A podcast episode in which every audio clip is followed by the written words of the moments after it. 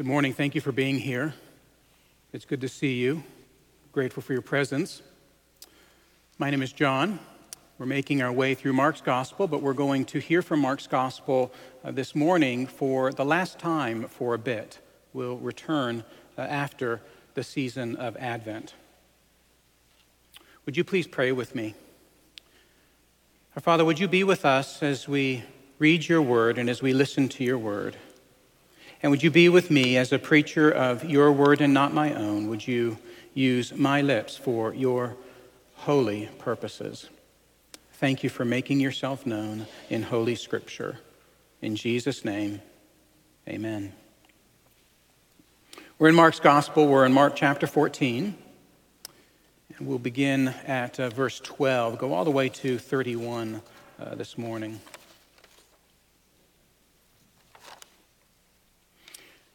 Mark 14, verse 12. And on the first day of unleavened bread, when they sacrificed the Passover lamb, his disciples said to him, Where will you have us go and prepare for you to eat the Passover? And he sent two of his disciples and said to them, Go into the city, and a man carrying a jar of water will meet you. Follow him. And wherever he enters, say to the master of the house, The teacher says, where is my guest room where I may eat the Passover with my disciples? And he will show you a large upper room furnished and ready. There prepare for us. And the disciples set out and went to the city and found it just as he had told them, and they prepared the Passover. And when it was evening, he came with the twelve, and as they were reclining at table and eating, Jesus said, Truly I say to you, one of you will betray me, one who is eating with me. They began to be sorrowful and to say to him one after another, uh, Is it I? He said to them, uh, It is one of the twelve, one who is dipping bread into the dish with me. For the Son of Man goes as it is written of him. But woe to that man by whom the Son of Man is betrayed. It would have been better for that man if he had not been born. And as they were eating, he took bread, and after blessing it, broke it, and gave it to them, and said, Take. This is my body. And he took a cup, and when he had given thanks, he gave it to them, and they all drank of it. And he said to them, This is my blood of the covenant, which is poured out for many. Truly I say to you, I will not drink again of the fruit of the vine until that day when I drink it new in the kingdom of God. And when they had sung a hymn, they went out to the Mount of Olives. And Jesus said to them, You will all fall away. For it is written, I will strike the shepherd, and the sheep will be scattered. But after I'm raised up, I will go before you to Galilee. And Peter said to him, uh, Even though they all fall away, I will not. And Jesus said to him, Truly I tell you, this very night, before the rooster crows twice, you will deny me three times. But he said emphatically, If I must die with you, I will not deny you. And they all said the same. This is the word of our Lord. Little theologians, I want you to draw a picture from a scene that you know very well, but I'm going to tell this story anyhow. It's the story of the Passover. And I'd like for you to draw a picture for me of uh, two posts in a lintel. You know the, what the lintel is, it's that beam across. And I want you to draw blood on those two posts and on that lintel. What a horrible thing for your pastor to ask you to do draw blood. You remember the story, don't you? You remember why blood was on the posts and on that beam that goes across the top of the posts. Draw that for me, if you would, please.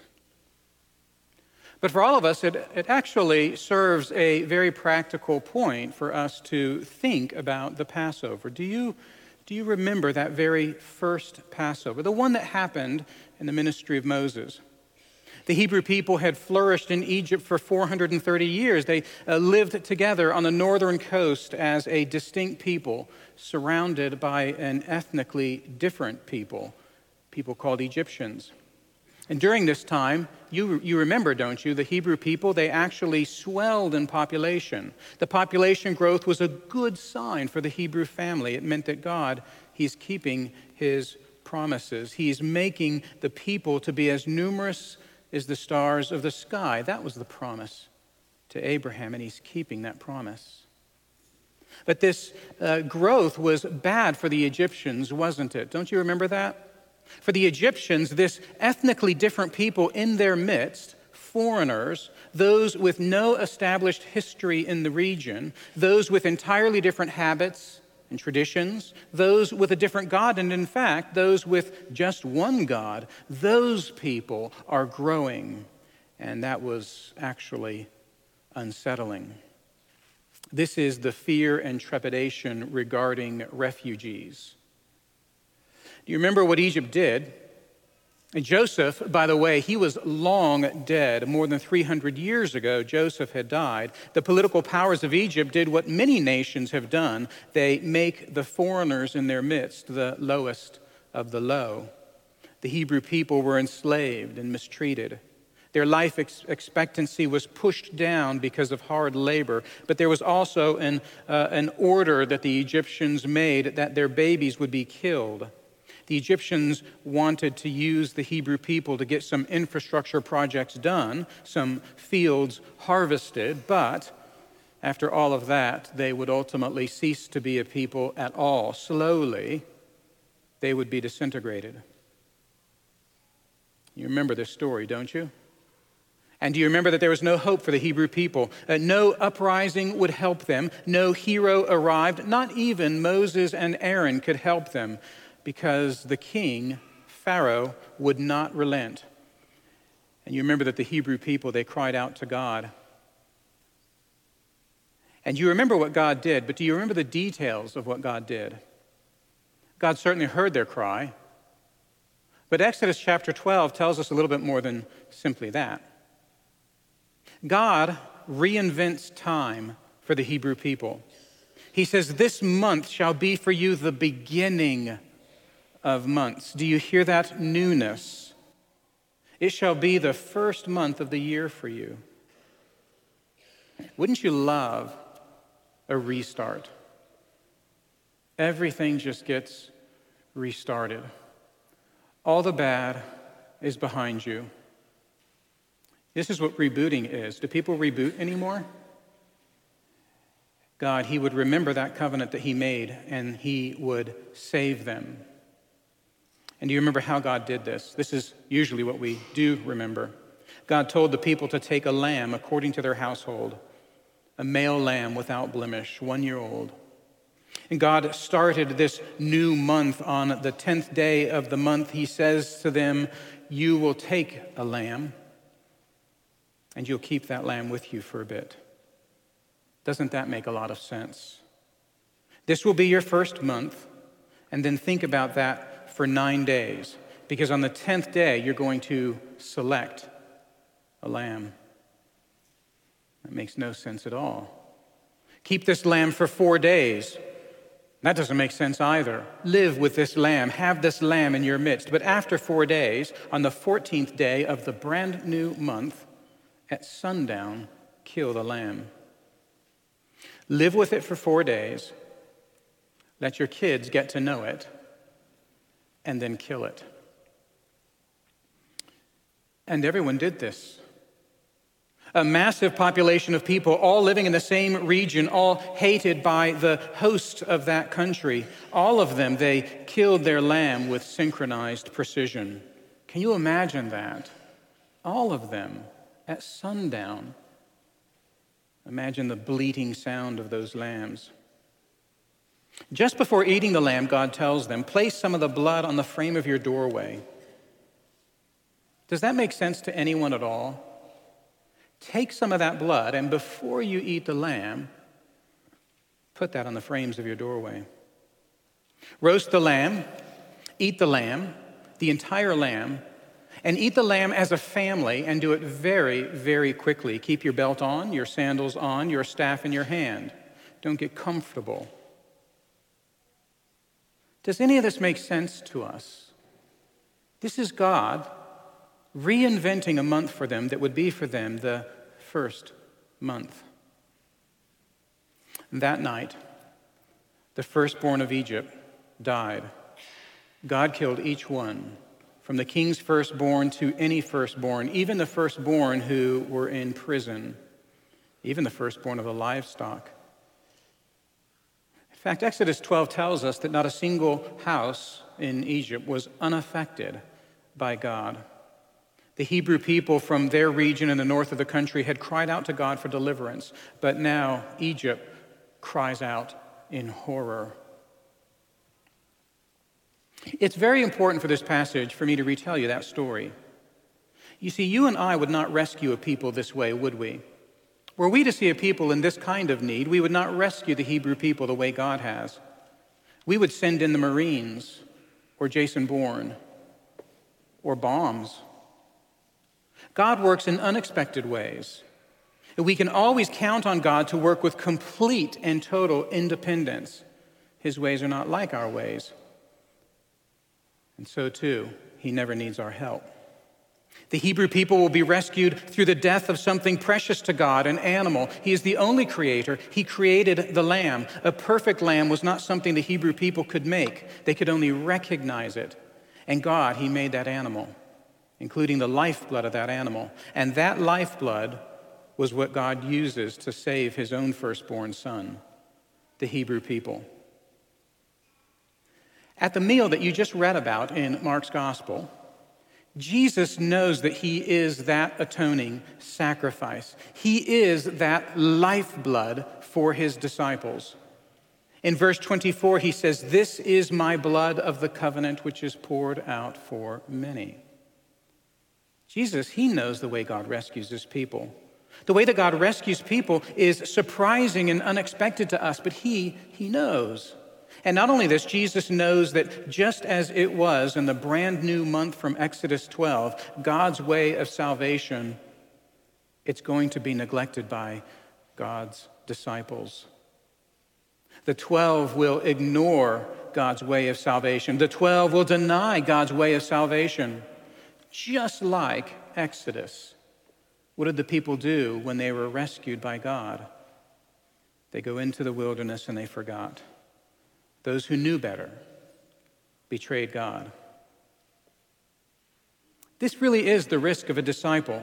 And Mark, as he is uh, uh, giving this letter to Christians in the city of Rome, Mark, he expects those Christians in Rome to remember how unexpectedly God works. And that's what I want to talk about this morning how unexpectedly God works.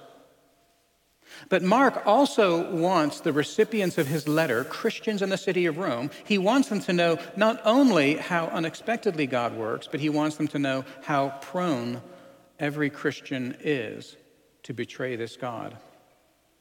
This passage is a reminder of the surprising way God saves and a warning not to forget the surprising way God saves. So that's just an introduction. And I know that's a very long introduction, but I want us to notice three developments as we make our way through this passage. And the first is in verses 12 through 16. I want us to notice this unexpected preparation. This is going to be the final meal with his disciples before his death on the cross. Jesus, he's going to be arrested later this very evening. Know, this afternoon would be the time in which uh, everyone in Jerusalem would be uh, busily preparing for the meal. Uh, this is Thursday. The meal will happen in individual houses right after sunset. And Friday begins at sunset. Did you know that? So Jesus will be crucified on Friday, but this lamb would be sacrificed this Thursday afternoon as a part of the preparations. The evening meal would actually begin the week long feast of, the, of unleavened bread. And so you hear the uncertainty of the disciples in verse 12. Look at verse 12, would you? Where will you have us go and prepare for you to eat the Passover? The meal normally took place in the city of Jerusalem, but they're not actually from the city of Jerusalem, are they? And it reminds us of Jesus' instructions during the, t- during the entry into Jerusalem. Do you remember that when Jesus entered the city? He had his disciples go into the city in advance of him and to fetch a colt from a stranger. And the disciples surely would have remembered that. That was only four days ago. And they would also remember that Jesus had, has uh, given them instructions before. Way back in Mark chapter 6, you remember that Jesus gave them special instructions for when they're to go into the village and share the gospel. Do you remember that? Mark 6 take no bread, no bag, no money.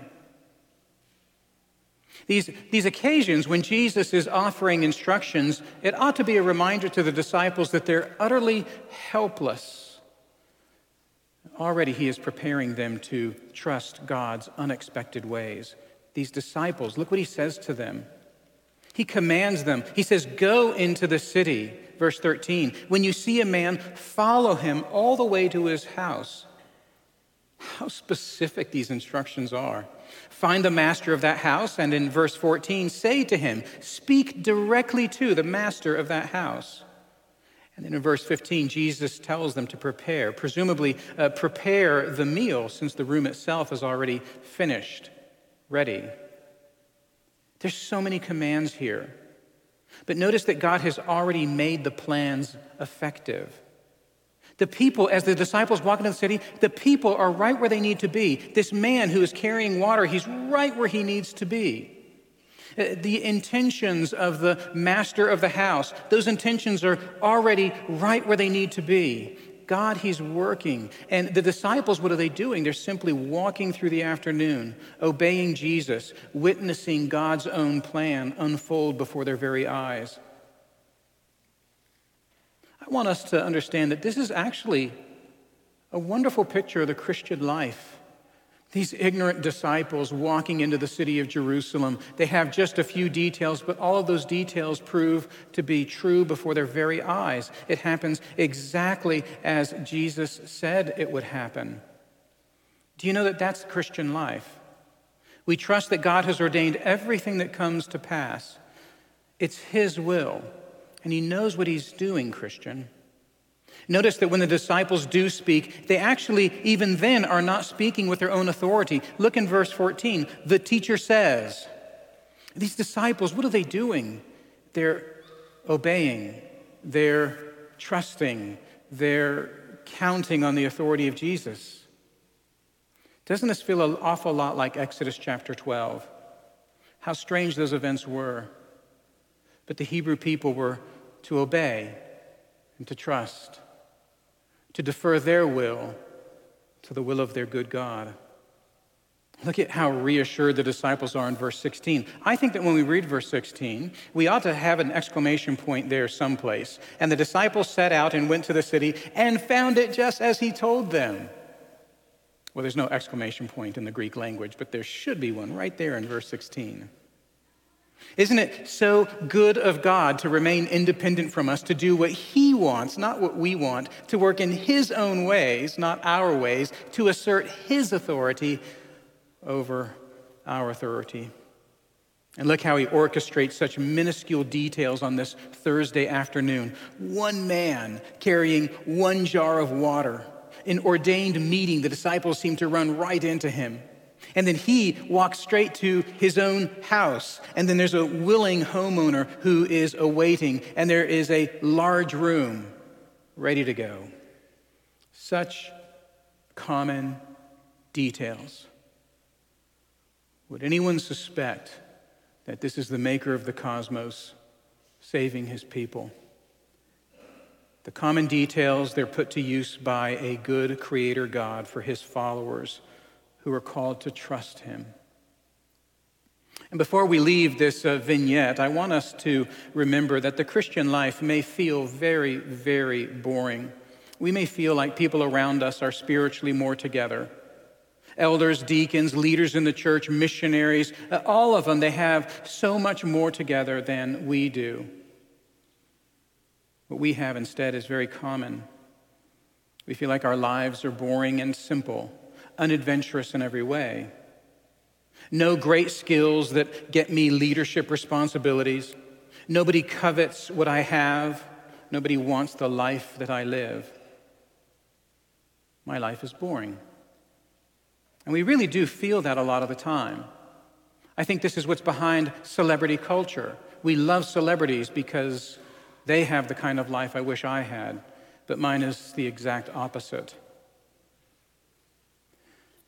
But God has orchestrated all of the details of your life. He cares about everything, and He has equipped you for everything that will come. Nothing that you touch as a Christian person is common. You're called to go into the world with obedience and trust and contentedness, speaking the words of the teacher, leaving the results to him. Do you see that in the first vignette of this passage, how common all of this is? But it is the hand of God at work. And then a meal seems to break out, doesn't it, in verse 17? Do you think that the disciples found all of this uh, encouraging? They surely would have found it encouraging. Everything happened just as he told us. But we're going to see that encouragement change.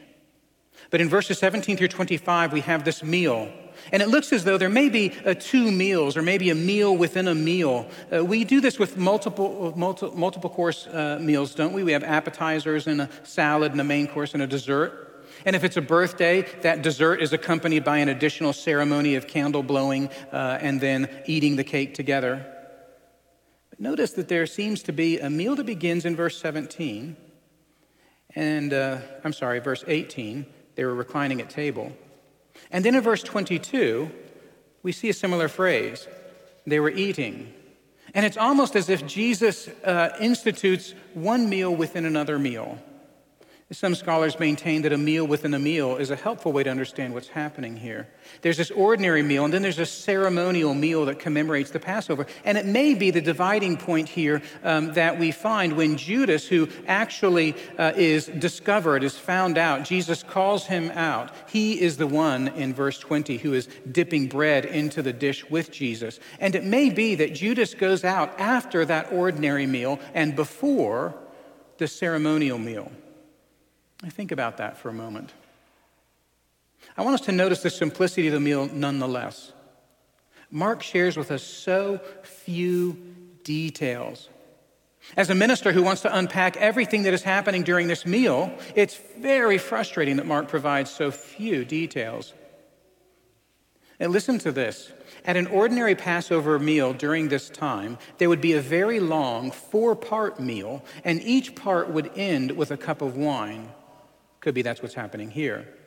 And then there would be several blessings that are pronounced by the head of the family. A child would uh, ask a question. Again, it's a screenplay. A child would ask a question, and then the father would answer the question, recounting the words of Moses in Deuteronomy 26. And the father would pronounce a blessing over the various foods that were on the table, uh, reminding one of the oppression that they experienced in Egypt. And then around midnight, there would be the drinking of the fourth and final cup, and then they would sing probably Psalm 116, 117, or 118.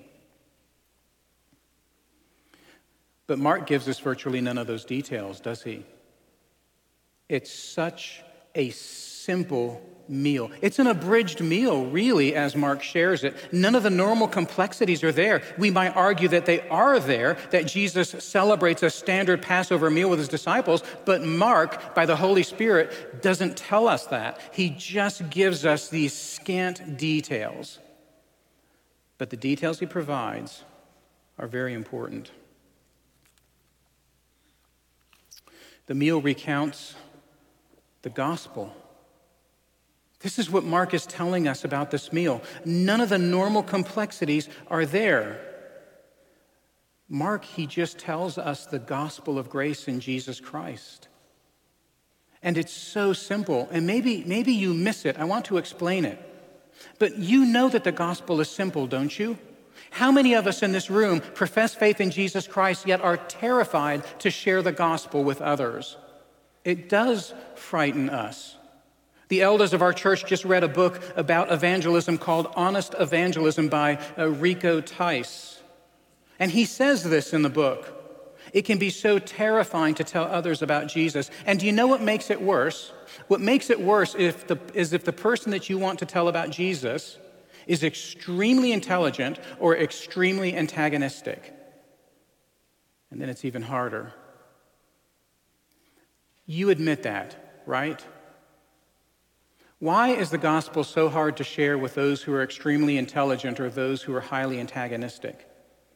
And part of the reason it's hard is because the gospel is so short or so simple.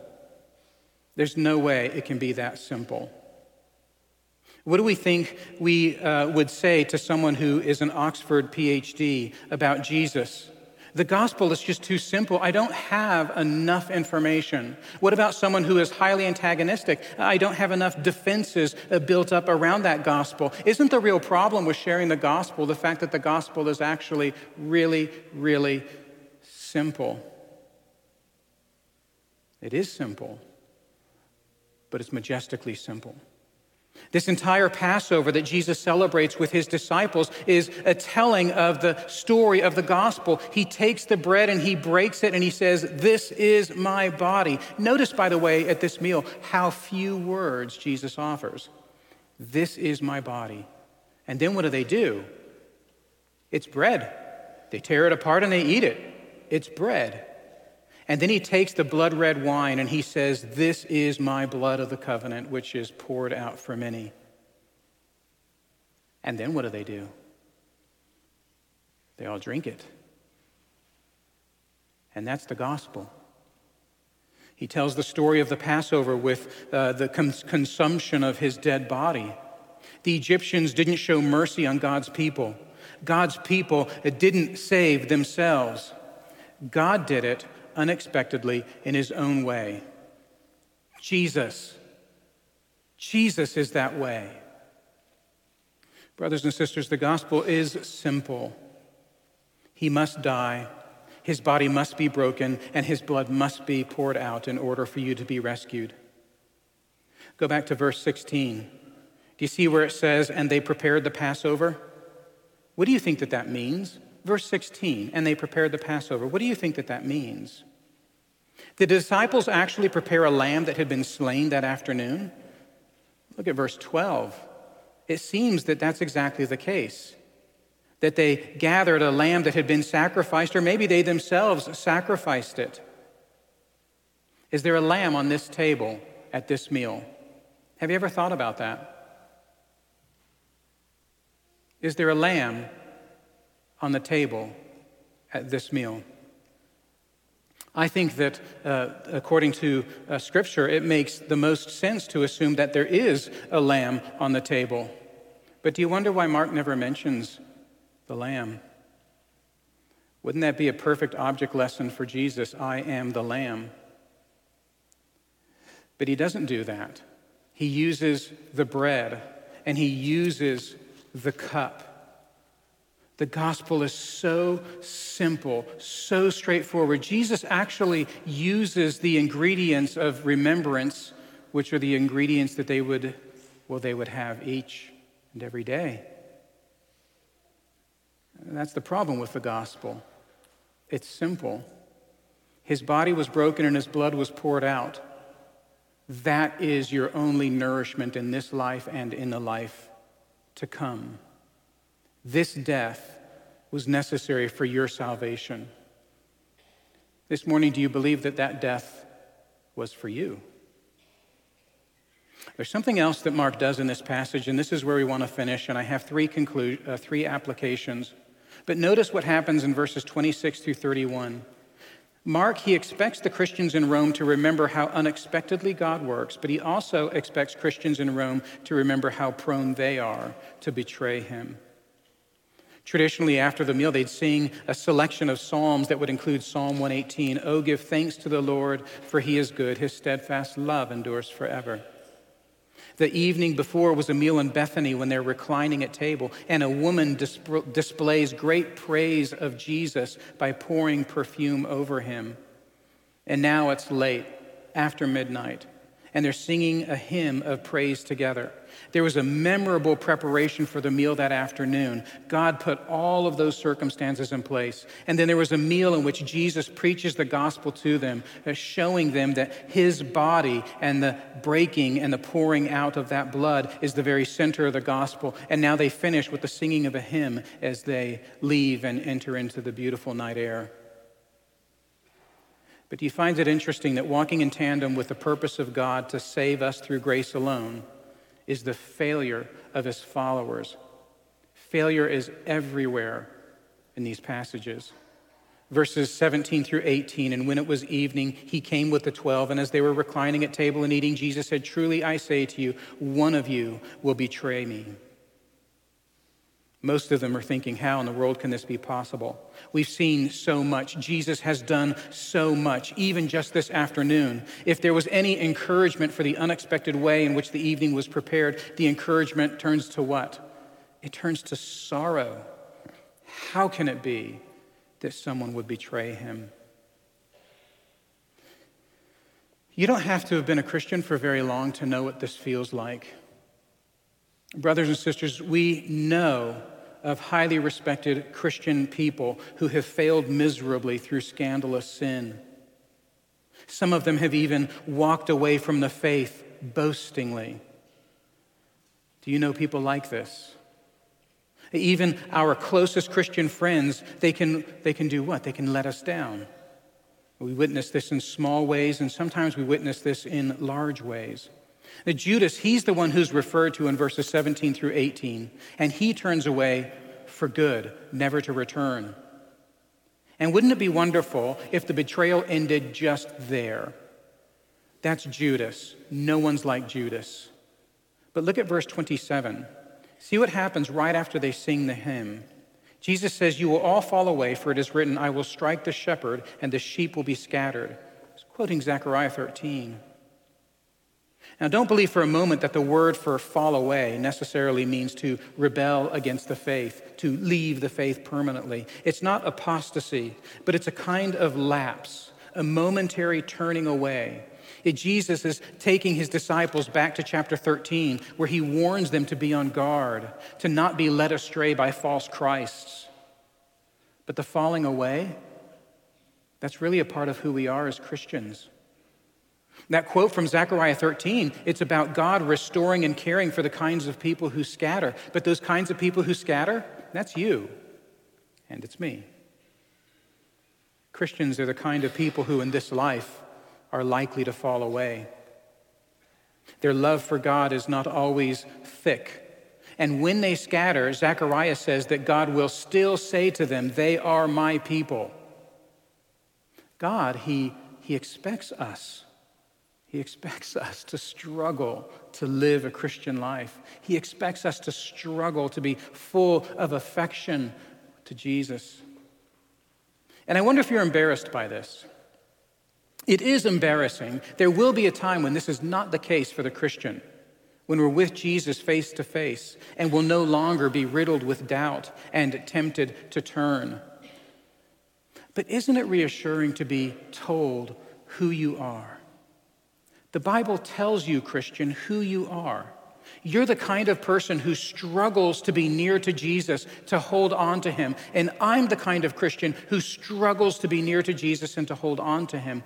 You and I both struggle in the plan of God to save us through the death of Jesus. But God knows that we struggle. According to Zechariah, all of our fleeting love for God will not erase us from his care. God will never leave us, he will never forsake us. And you and your struggles, even if you're feeling that struggle poignantly right now, your God will never leave or forsake you. Even in your doubt, even in your distrust, even in your anger, you know, it's Peter, isn't it, in our passage that says, I will not deny you. Now, we know better, don't we? Because we know how the story goes. I will not deny you, says Peter. But Jesus is the only one without denial.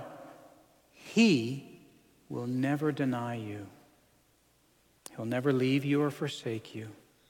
And He's not this way because you are so faithful and so loving and so devoted no, he's this way because he keeps his promises. He is this way because he is faithful to the Holy Father. Right next to the wonderful grace uh, of God in Jesus is the fickle love of a Christian. Why do you think this is? Well, Mark, he expects Christians in Rome to remember how unexpectedly and surprisingly God works. But he also wants them to know how prone they are to betray him. This may be a little bit too much honesty for us in this passage, but there are some applications here. And I want, to I want to conclude with three applications. If we really are like this as Christians, if we are prone to betray, prone to fall away, when things get really hard, we are prone to dash. There's three applications. What am I to do? The first one is this remember the Lamb. In the center of our passage, what are they doing? When this meal is shared in Luke chapter 22 and 1 Corinthians 11, Jesus says, Do this in remembrance of me. His body had to be broken for your salvation, and his blood had to be poured out. Everything about your life, Christian, has to do with that blood on the posts and the lintel of your heart. In verse 25, it's clear that we will one day drink with Jesus again in the kingdom of God. But for now, our task is to remember that we have life because of that blood. His death was necessary. And that's the first application. Remember the Lamb. But the second application is lower your expectations. Doesn't that sound absolutely terrible? Don't think too highly about your own faithfulness. And Peter, what a wonderful example of this he is. All of us would do well to risk our lives for the sake of the gospel. And this is what Peter does risks his life for the sake of the gospel. But the man who did this is also the man who betrayed Jesus. And do you notice how boastful Peter argues with Jesus? They will fall away, but I never will. And Jesus, what does he do? He admonishes Peter for his boastfulness. But really, all of the disciples are speaking just like Peter. We want to boast about our goodness before God, and we need to lower our expectations. We need to understand something about ourselves. When life gets hard, we feel that temptation to doubt, even to leave Jesus. We've already been told in Mark chapter 13 that there will be persecution. If there's persecution, I'm surely not going to be the most ardent martyr before my good King Jesus. I'm going to be probably one of the lower ones. Lower your expectations of your own faithfulness. And this conclusion or this application, I think, is so important. Everything in this passage takes place when the disciples are together. Isn't it better to hear bad news when you're with a brother and a sister? Live with others. That's the last application. Remember the lamb, lower your expectations, and live with others. Do you see how the disciples, they're all together? Together they follow his instructions. Together they prepare for the Passover. Together they sit with him at the table. Together they depart and sing. Together they receive hard words from Jesus. All of this together. Do you think that they all need to remember the lamb? They're all together helping one another remember. Do you think that they all need to lower their expectations? They're together apologizing to one another and confessing their sins to one another. All of it's done together. Well, Mark wants the Christians in Rome, and he wants us to remember how unexpectedly and surprisingly God works, but he also wants us to remember how prone we are to betray him. Remember the Lamb, lower your expectations live with others. Would you join me in prayer? Our Father, we thank you for speaking to us. Would you, would you make yourself known to us powerfully over the course of this week? As you discipline us, would you do so with great tenderness? And would you cause us to grow in grace for the glory of Jesus? Amen.